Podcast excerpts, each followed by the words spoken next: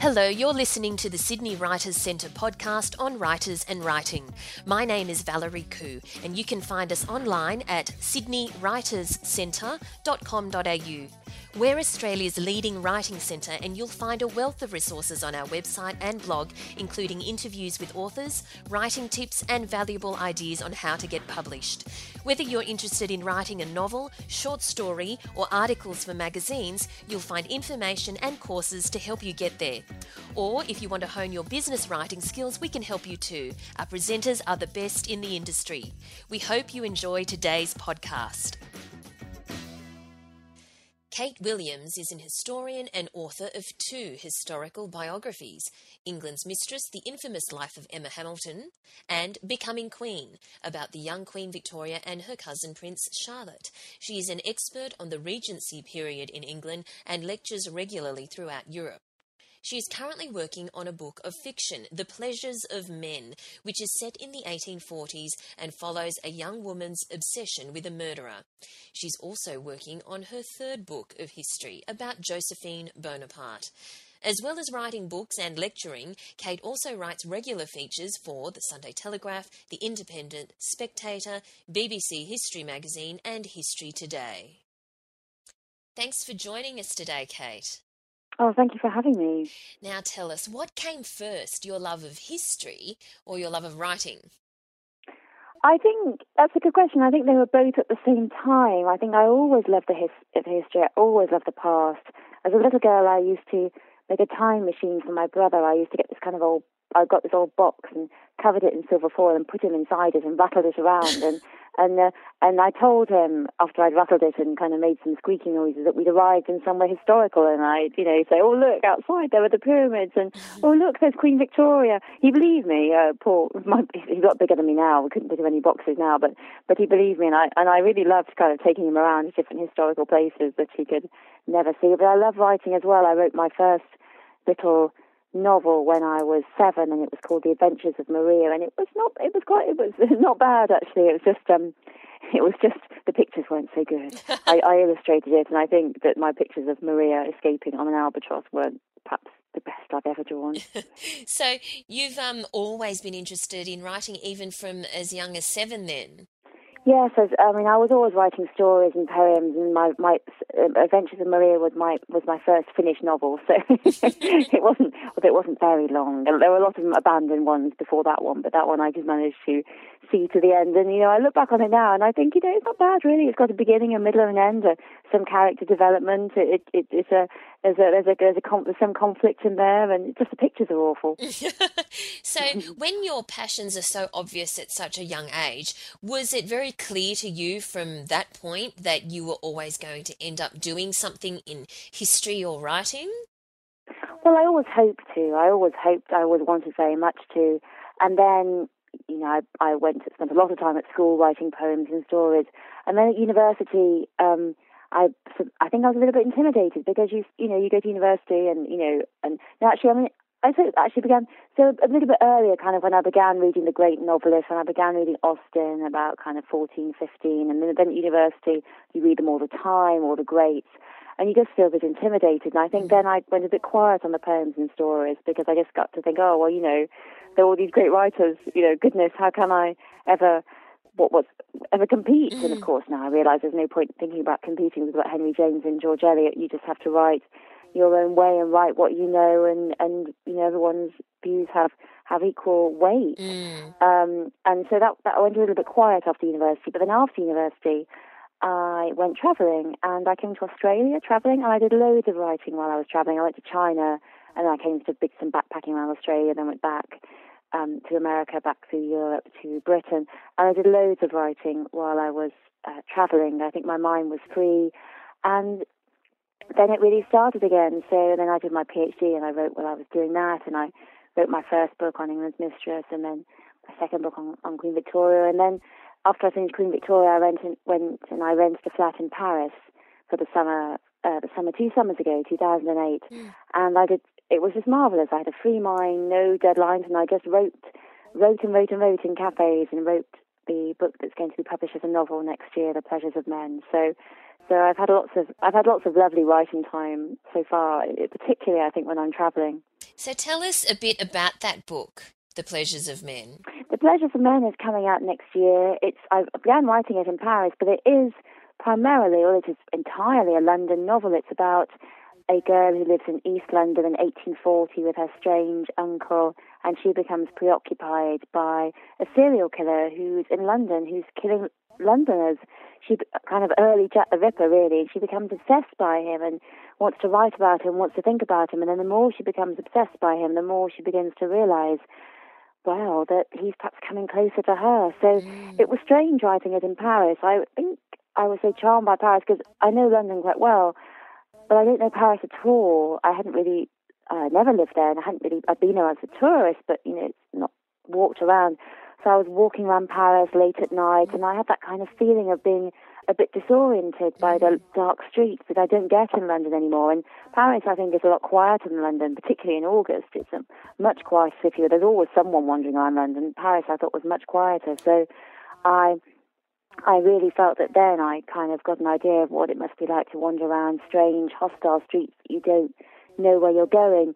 And it was a real inspiration for me. And I spent, I rented this lovely flat just near Notre Dame, so I had a very nice commute. I walked over the Seine every morning to take my laptop to the cafes of the Marais, and there I wrote my novel, and in the evenings I wrote it on, in my notebook, and I had a, a wonderful time, and I really felt that the kind of, because I was completely on my own there, I didn't meet people there and make friends. Mm. At the same time, I was completely on my own in a way I never am in London, because there's always emails or someone to see or something to be done.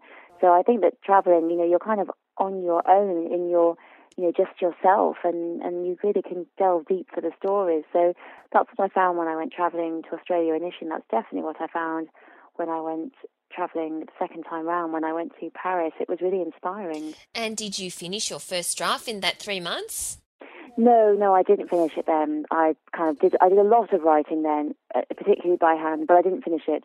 Um, and I finished a lot more when I came. Uh, and when I came back to Britain, Becoming Queen was being published, and my TV program about Victoria was on, so I did publicity for those. At the same time, I finished my novel, and also I was working on I'm working on my next biography now about Josephine Bonaparte. So that was when I finished my novel, and I did a I did a, a creative writing course at Royal Holloway, and I worked on the course, worked on the novel as part of the course, and sold it earlier this year, and I'm so excited to see it published next year. So very excited. Then I've got my next novel to write as well, which is about spiritualists in early 19th century America. So, so at the moment, I'm just you know correcting for the final edit of the Pleasures of Men, mm. and I'm talking about Victor- Victoria and Emma Hamilton and Josephine Bonaparte in Australia, and I'm writing my biography of Josephine Bonaparte. And writing my next novel. So it's an exciting Goodness. time, and I've got I've got a few you know short story prize and biography prizes to judge in England as well. So so I'm really enjoying it. It's um it's nice to be have lots of um, lots of emails. Yeah, now they're all very different because writing fiction, such as The Pleasures of Men and also your next fictional novel, is very different to writing historical biographies like England's Mistress, The Infamous Life of Emma Hamilton, and your other one, Becoming Queen, about Queen Victoria. So and of course you've done academic work as well and and and a whole lot of different types of writing and they're extremely different to each other the way you approach academic writing entirely different to biography entirely different to novels do you find it hard to switch hats or what do you do in order to be able to switch from one to, to the other I, that's a really good question. I mean, that's very different. Academic writing is very different, and I still do write academic articles. That's very different to to journalistic articles, and then then that's very different to biography and history, and of course very different to fiction. Um, I, I, I, I mean, I don't. I, I try to kind of give blocks of time to different bits of writing. I, I, I can't kind of move between them in an hour. So I, I normally try and do, if it's a day, I try and devote that to one, to either fiction or mm. non-fiction, rather than moving in between them. But it does give me the kind of joy that I never, at the moment, have writer's block because if I do have writer's block, then there's always something, another kind of book that needs to be written. so I get on with that. Um, and it is very different. I mean, with a biography, there's a lot of research, there's a lot of uh, primary research to be done, letters to be read, history to be read, uh, facts to be weighed up. And although you can, of course, you can have creativity, it's a creativity of perception and a creativity of argument and a, a creativity of what you find in the sources. You, you know, you can't make things up. You just can't. Mm. You know, it's just not possible. You can't make things up. You can't speculate. And that's often, you know, a little bit sad. You think, oh gosh, you know, I really wish I knew what happened on this day. I mean, mm. for example, in Emma Hamilton, the Nelson and Emma wrote each other these passionate letters Nelson, she kept all his letters. Emma kept all his letters, but Nelson burned hers for the sake of her reputation. So we don't have any of her letters. The only letters that we have are those that arrived when Nelson never saw them. So they arrived in, after the Battle of Trafalgar mm. and they were sent back to her. So, it, you know, you'd love to make up a letter. You'd love to have the idea you've made up a letter, you know, of Emma Hamilton's, but you can't. Nothing, you can't do it. So there's no making up. But, you know, very, you know, there's obviously a very strict uh, chronology that you have to keep to because they're born, they die, they meet people in the middle. But that's so different to a novel. A novel is so different again. You can make anything up, and that's almost that's so wonderful, but it's almost terrifying at times. You know, anything can be free. You know, you just think, gosh, what's the right decision? Should he do that or should he do that? Should it be winter? Should it be summer? Should he be going there or there? And you know, you abs- I, I did write a synopsis for my novel quite a detailed synopsis, but in the end, you know, the character did take over, but she took over and she took me places that I hadn't expected. And then you read over it again and go, maybe she should actually do this. So the kind of freedom, it's almost a bit like swimming. When you go swimming you swim in lanes, you swim up and down up and down. And then you go into the swimming pool and there's no lanes, it's all free. And, mm. and they're both, uh, and I, I love writing fiction. I really do. I always wanted to write fiction. I always did uh, want to do want to do so, and and I love the freedom and the excitement of, of it, of it, and, and, and sort of experimenting and taking taking the character where you wish it can go. And there's there's no you don't in biography you have to cut back. You're suddenly at one moment you think, oh, actually stop. maybe I'm speculating too much mm. here. Maybe I'm maybe I'm trying to impose my maybe I'm writing about Josephine and how she felt about Napoleon. Maybe I'm going too far in imagination here, but you can never feel that with a novel. You can never go too far with your imagination. You can take it as far as you wish, and that's that's really exciting. I think. So, do you have a preference? Is there one that you enjoy more than the other? I like both. I do. I do enjoy both, and of course, both are historical, so mm. I keep within the past. Um, I, I, I wrote a lot of novels that didn't quite work before. I didn't send them to anyone or show them to anyone. I just knew they didn't quite work. Um, and I, I love, in both times, novel and biography, I love it when it's going well. It's just marvelous when it's going well and it's flowing and it's, you know, you think, gosh, you know, I've got somewhere today. And in both types, they have their miseries. A novel, nothing comes. A biography, you don't find any any new sources, or you know what you're mm. looking for isn't there. And I think that I, I think that I do I do enjoy I do I do enjoy both. I, I do enjoy the freedom and the imagination and the liberation of a novel. And at the same time, I enjoy the the moments of discovery that you have with a biography that you just find this piece of evidence and I go, my goodness, that that that makes it all clear now. Mm. And with all of your books, whether they're fiction or non-fiction, they have a historical bent. Do you write things in the present? Well, I have well, I wrote some novels before, and I did have a go at writing things in the present. But um, I feel that at the moment I'm better at writing things in history because I'm so passionate about history and so passionate about the past, and and I feel myself I think so much about the past and how much about history that I really enjoy it. I think uh, at the moment for myself, I, I find the past the most entrancing place to be. But that's not to say I, I won't change in the future. Mm. And so, obviously, with your uh, biographies, you need to do all of this research beforehand before you can put pen to paper. But with your fictional work, that's not so vital. Or do you also find you need to find out everything about the place and the setting before you put pen to paper or fingers to keyboard? Yes, exactly. I do think that what the research is very important for the novel. Mm. Absolutely important. You know, it, it's a very different kind of research, really, and Research for biography, you're looking at their letters, you're looking at the battles.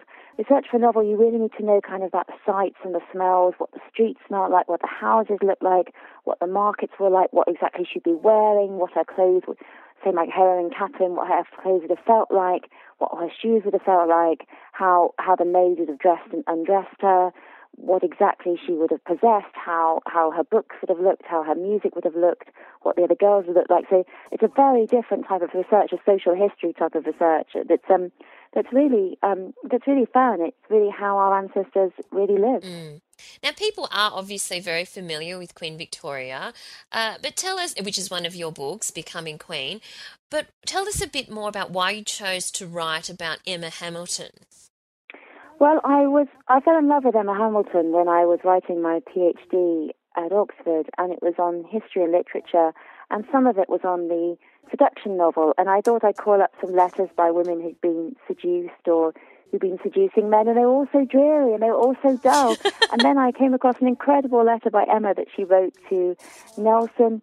Um, when he just won the Battle of the Nile, she told him she was melting for him, swelling for him, dreaming of him um, falling on her side at the thought of him. And she really put herself on a plate. She was ambassador to Na- ambassadress to Naples. She had a great position by that point. She was absolutely at the pinnacle of society, but she put herself on uh, really out there, really vulnerable to grab Nelson. And he w- couldn't be there fast enough. He was in Naples in the shot, and the great love affair began. So that was a fascinating story. And I was also so fascinated by how she got to the position she was. How did she come from nothing? She was born into such terrible poverty in 1765, and this was absolutely at the bottom of society. The you know the, most the, the land was owned in Britain by just a few men, and Emma. You know, everyone who's born outside of these kind of wealthy families, they were nothing. Emma was fodder for the Industrial Revolution. The average life expectancy at the time was 17. Nothing was expected of her, and instead she came whizzing up the ranks, and she really did, and she became a kept mistress. Then she was wife of Sir William Hamilton, Lady Hamilton, ambassador, ambassadress to Naples, and then you know she she grabbed Nelson, became best friend best friends of the Prince Regent. Mm. It was just an incredible rise, and I particularly enjoy talking about it in Australia because this is the time, the late 18th, early 19th century, when the first settlers were coming over to Australia. So I think it's been particularly, lots of Australians seem to want to hear about Emma Hamilton. Mm. I think mm. it's because this was when the people were coming over to Australia to just just to begin the very beginnings of of um of of, of, of the Australian settling, mm. and so many of the people that Emma Hamilton uh, knew when she was young, the uh, in the poverty-stricken streets of London, these are some of the people who came over to Australia because they knew they would have a better life in Australia than they would in class-bound Britain. Mm. And the people who lived in this kind of most people who lived in miserable poverty stayed there, and those who escaped it, some of them were incredibly lucky, like Emma, and some came to Australia, which for many of them was, was so much for better life. Mm, amazing, strong character. Which Absolutely. which brings us to then your next one, the one that you're writing about now on Josephine Bonaparte, another ca- strong character. You've got a particular interest interest in um, female, strong female from history. Yes, definitely. I love. I mean, we obviously men are fascinating and important, but we've had a lot of coverage of great men, mm. a lot of coverage of Napoleon, a lot of mm. coverage of Nelson, lots of coverage of great men. I think it's time to give the, the women, the great women, some some room. And particularly at the moment, you know, in the, in the old days, you know, people thought women were just men's appendages, just men's accessories, just you know, their brood mares, that kind of thing. Now we know that women are important. They play a huge role in history and in in their own right. And I, I think that's a particular appetite to find out more about mm, them. Mm. And so, who's after Josephine? That's a very good question. I'm not quite sure. I've got a few ideas. I've got a few ideas, but um, Josephine comes out in 2012, so there's a little time yet. So I've got a few ideas, but um, not not not quite definitely decided yet. But um, but as, as soon as I do, I shall be bringing her to Australia. And tell us then about your next novel that you've got in the works? Yes, my next novel is about spiritualists in early 19th century America um, and how the, the kind of battle between science and rationalism and spiritualists and how they fitted into this and how people hunted out the spiritualists and told them they were, you know, irrelevant and they were making up stories. People believed them hugely. And spiritualists had a lot of power in the 20th century, particularly in the war. I mean, in the both wars, people turned in particular to spiritualism to contact their dead relations, their husbands who were overseas. Spiritualism was te- it becomes terribly important at times of kind of national crisis. And uh, a lot of these women, I mean, it was always women, and it was often men trying to dismiss them, trying to prove them wrong, trying to prove them charlatans. And I'm particularly fascinated in that kind of the liminal battle, the battle between what is reality and what is imagination, and what is truth and what isn't, and what is is science all it's cracked up to be? Is science exactly as rational as, it's cracked up to be? Because, you know, so much of 19th century science was completely wrong. Mm-mm. That seems so different to what you've been writing about so far, and you've moved to America, and um, is that entailed a whole raft of other research? It is new research, but I like that. I don't want to be. I don't want to always be mining the same mm. theme. I don't want to stick, you know, writing books about the same people that I've written about before. I want to kind of change a little bit and move a little bit um, because there's just so much to learn and there's so much to read about and there's so many fascinating, fascinating, amazing characters in history and fascinating periods in history and, and you know, one lifetime of writing just isn't enough to do them justice. So, when you are on a writing project, do you have a particular daily routine? Do you have any rituals that you need to go through before you sit down at your computer? Do you have to write in a particular spot? You know, what t- tell us about that, the process. Well, I used to be more like that, but nowadays I spend so much time traveling, promotions, mm. film, TV programs, mm. um, to do lectures. Um, I, I lecture, you know, give talks and lectures a lot in Europe and in Britain. So I don't kind of have that have that do that anymore. If I can, I in in August actually I had two weeks of, of absolute nothing but writing, and it was amazing because I don't because in August in Britain it's very quiet. No one films anything on TV because everyone's on holiday and there aren't many lectures. So I had two weeks of of, of just going trundling around writing, and it was marvelous. And in those times, I I always go to the library. There's a big the big British Library at King's Cross in London. I always go there. I love working there. I because I can get books if I need to, but I always like to work there because um, I I rather like to kind of have a day in which I kind of get on the tube and then I I often write on the write in hand by in my notebook on the tube, and then I get off the tube and I work all day in the library.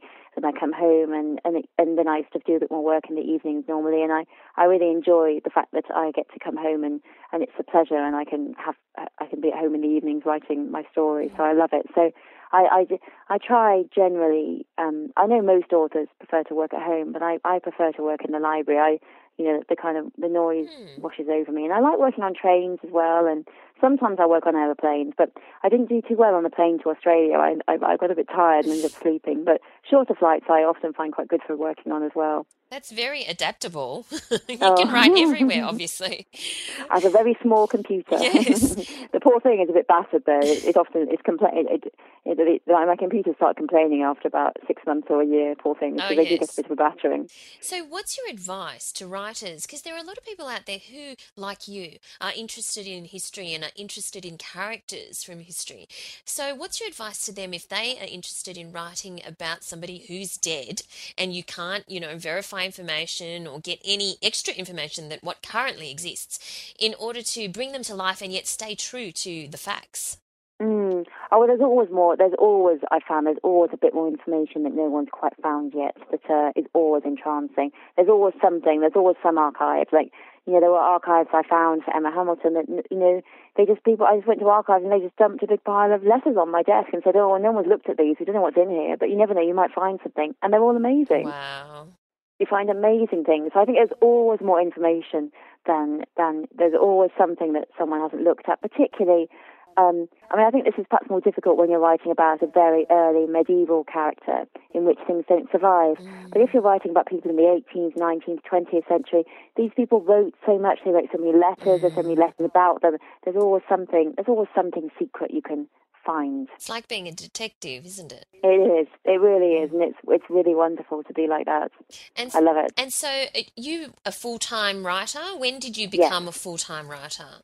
Well, I I have been for a long time, really, because I was a PhD student before, mm. and you know, you are full time writing then, full time writing and research, and I moved straight from that into writing um, biographies. Mm. I taught as well. I did, and I teach. I do teach creative writing at the moment. I teach on the creative writing MA at the University of London. Mm-hmm. So I teach that at the moment, and I did used to teach then. But at the same time, I was a full time writer too. So I've been a I spent a lot. I haven't really spent much of my life um, working in an office, really. Mm-hmm. So, um, the, um, um, and I, when I film TV programs, of course, you spend, you know, four or five days with a with a team, mm. but that's four or five days, and then the rest of the time I, I work for my work for myself. So I love um, being a full time writer. I love the I love setting on my own kind of deadlines and things like that. But the difference is, of course, um, you know, that you can't really ever turn your phone or your email off. You know, you can't.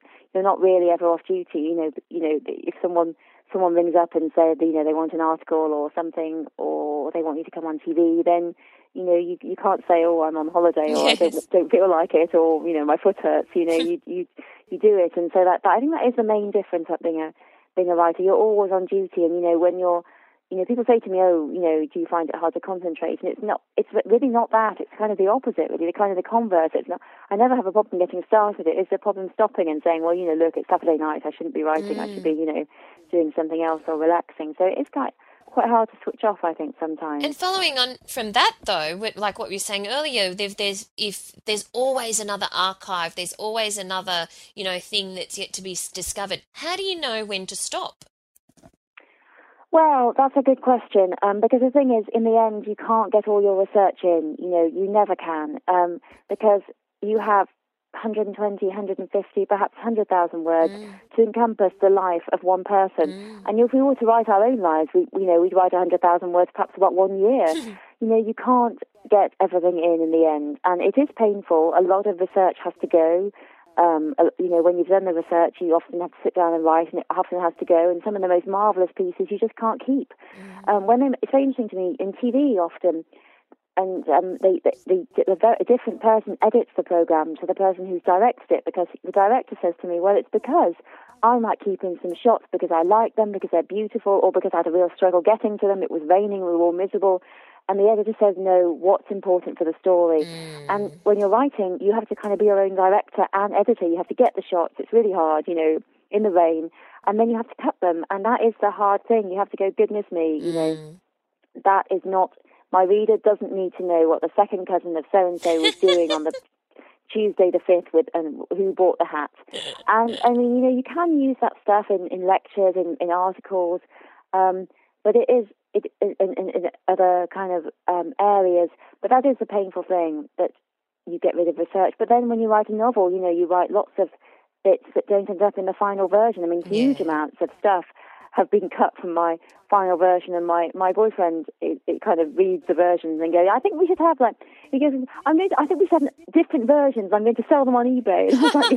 but um, you know, we have huge amounts of different versions, and um, and I really do think that you know that's that's part of being a writer, isn't it? In the end, you have to forget about yourself as a researcher mm. or as a writer and think about the reader.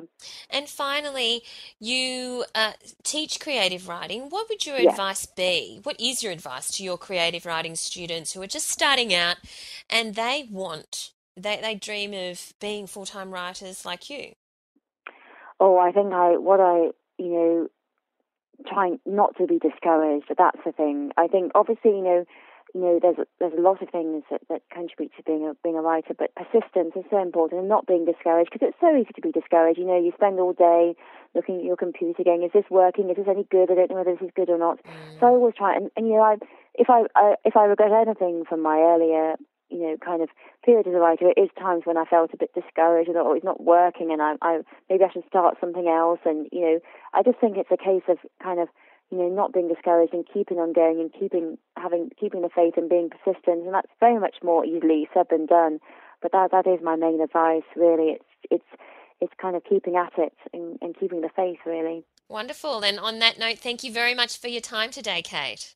Thank you so much for having me, Valerie. It's been wonderful. You've been listening to the Sydney Writers Centre podcast on writers and writing.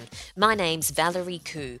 You can find us online, including details about our courses, seminars, and online learning, as well as information on our regular competitions where you can win books, movie tickets, and literary experiences at www.sydneywriterscentre.com.au or visit me on my personal website www valeriekhoo.com. That's Valerie Khoo, K H O O.com. Thank you for listening.